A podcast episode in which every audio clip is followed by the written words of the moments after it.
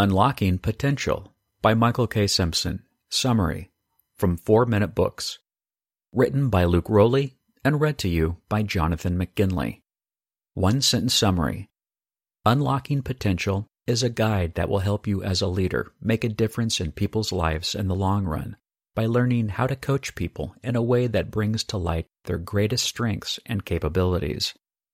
Favorite quote from the author Perhaps the best definition of coaching is unleashing or unlocking the potential of another human being. In high school science class, I remember learning about potential energy. It was the power that rockets, for example, stored within, waiting to be unleashed. The force that would make a rocket go had to have a spark to get it going. Once it did, the potential energy released its power to make the rocket fly. Similarly, you have potential to achieve great things, reaching new heights in your work. But the difficulty is finding and unlocking that stored energy. You want to make use of it, but you just don't know how. And if you're a manager, you may find it even harder to solve this problem in your team members. What you need is a coach. And the secrets of great coaching are what Michael Simpson's Unlocking Potential Seven Coaching Skills That Transform Individuals, Teams, and Organizations will give you. The seven skills of coaching to unlock potential are trust, potential, commitment, execution, character and competence, challenging paradigms, and self feedback. Let's learn a little bit more about some of these ways to bring out the best in yourself and your team. Here are the three most powerful lessons this book has taught me. The first principles of effective coaching center around trust and potential. Two, you can encourage commitment by asking the right questions and help others execute effectively with the principles of flow. And three, asking a team member what feedback they'd give to someone in their situation brings out the best advice for them to follow. Are you ready to inspire your people to reach their full potential? Let's get going. Lesson 1 Build trust and unlock potential as your first steps when coaching someone.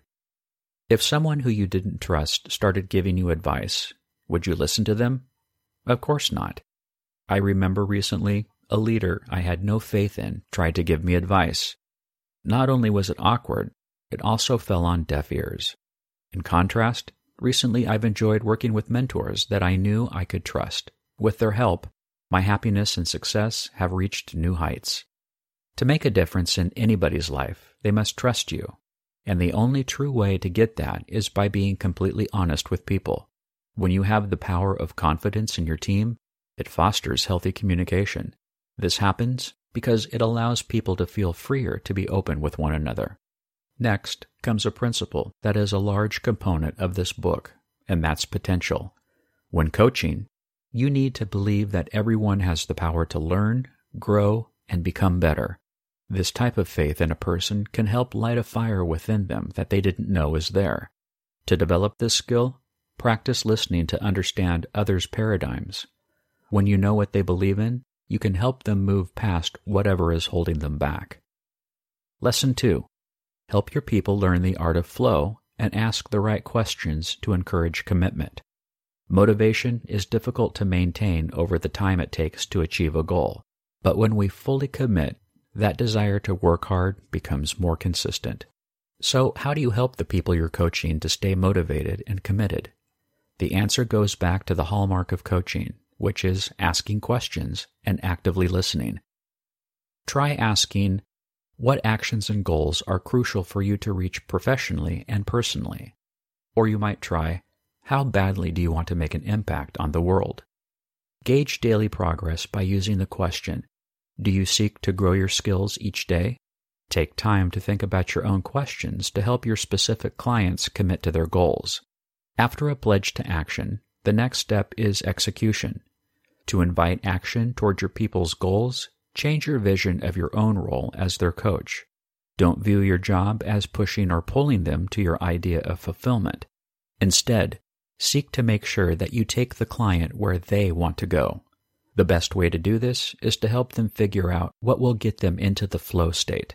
What work makes them feel completely absorbed in body, mind, and soul? Helping them get into the state as often as possible is how you will help your clients get the most done. This will make them happier, which will also lead to more success. Lesson 3. The best ideas for people to help themselves come when you ask them to give advice to someone in their situation. If you want to really improve in life, don't just welcome feedback, seek it. As a coach, you are particularly well positioned to offer advice but to help people the most, you need to get out of the way and help people help themselves. The best way to do this is to ask people to give feedback to themselves. You might ask them something like, What's good about what you've just accomplished? Or, What do you think you could improve on? Rather than just letting them hear what you have to say, giving others a chance to reflect helps them take accountability. The ownership they get from this will make them more likely to take action on what they say. When it's time for you to offer evaluations, however, make sure to prepare your clients to receive it well. The advice of a coach has the power to lead to change, but it can be hard for people to receive. Most of us associate feedback with negative feelings. To combat this, center your advice on people's strengths and talents. Ask them what they think their greatest strengths are, or how they think they can better focus on them. When you approach your interaction from the positive in this way, you energize both yourself and the person you're coaching. Unlocking Potential Review Unlocking Potential is a great read that I really enjoyed. I particularly liked how it's helpful both to push people to action and also get the coach out of the way so people can succeed on their own. This book did a great job of outlining the importance of identifying individuals' innate strengths and asking the right questions to help them improve.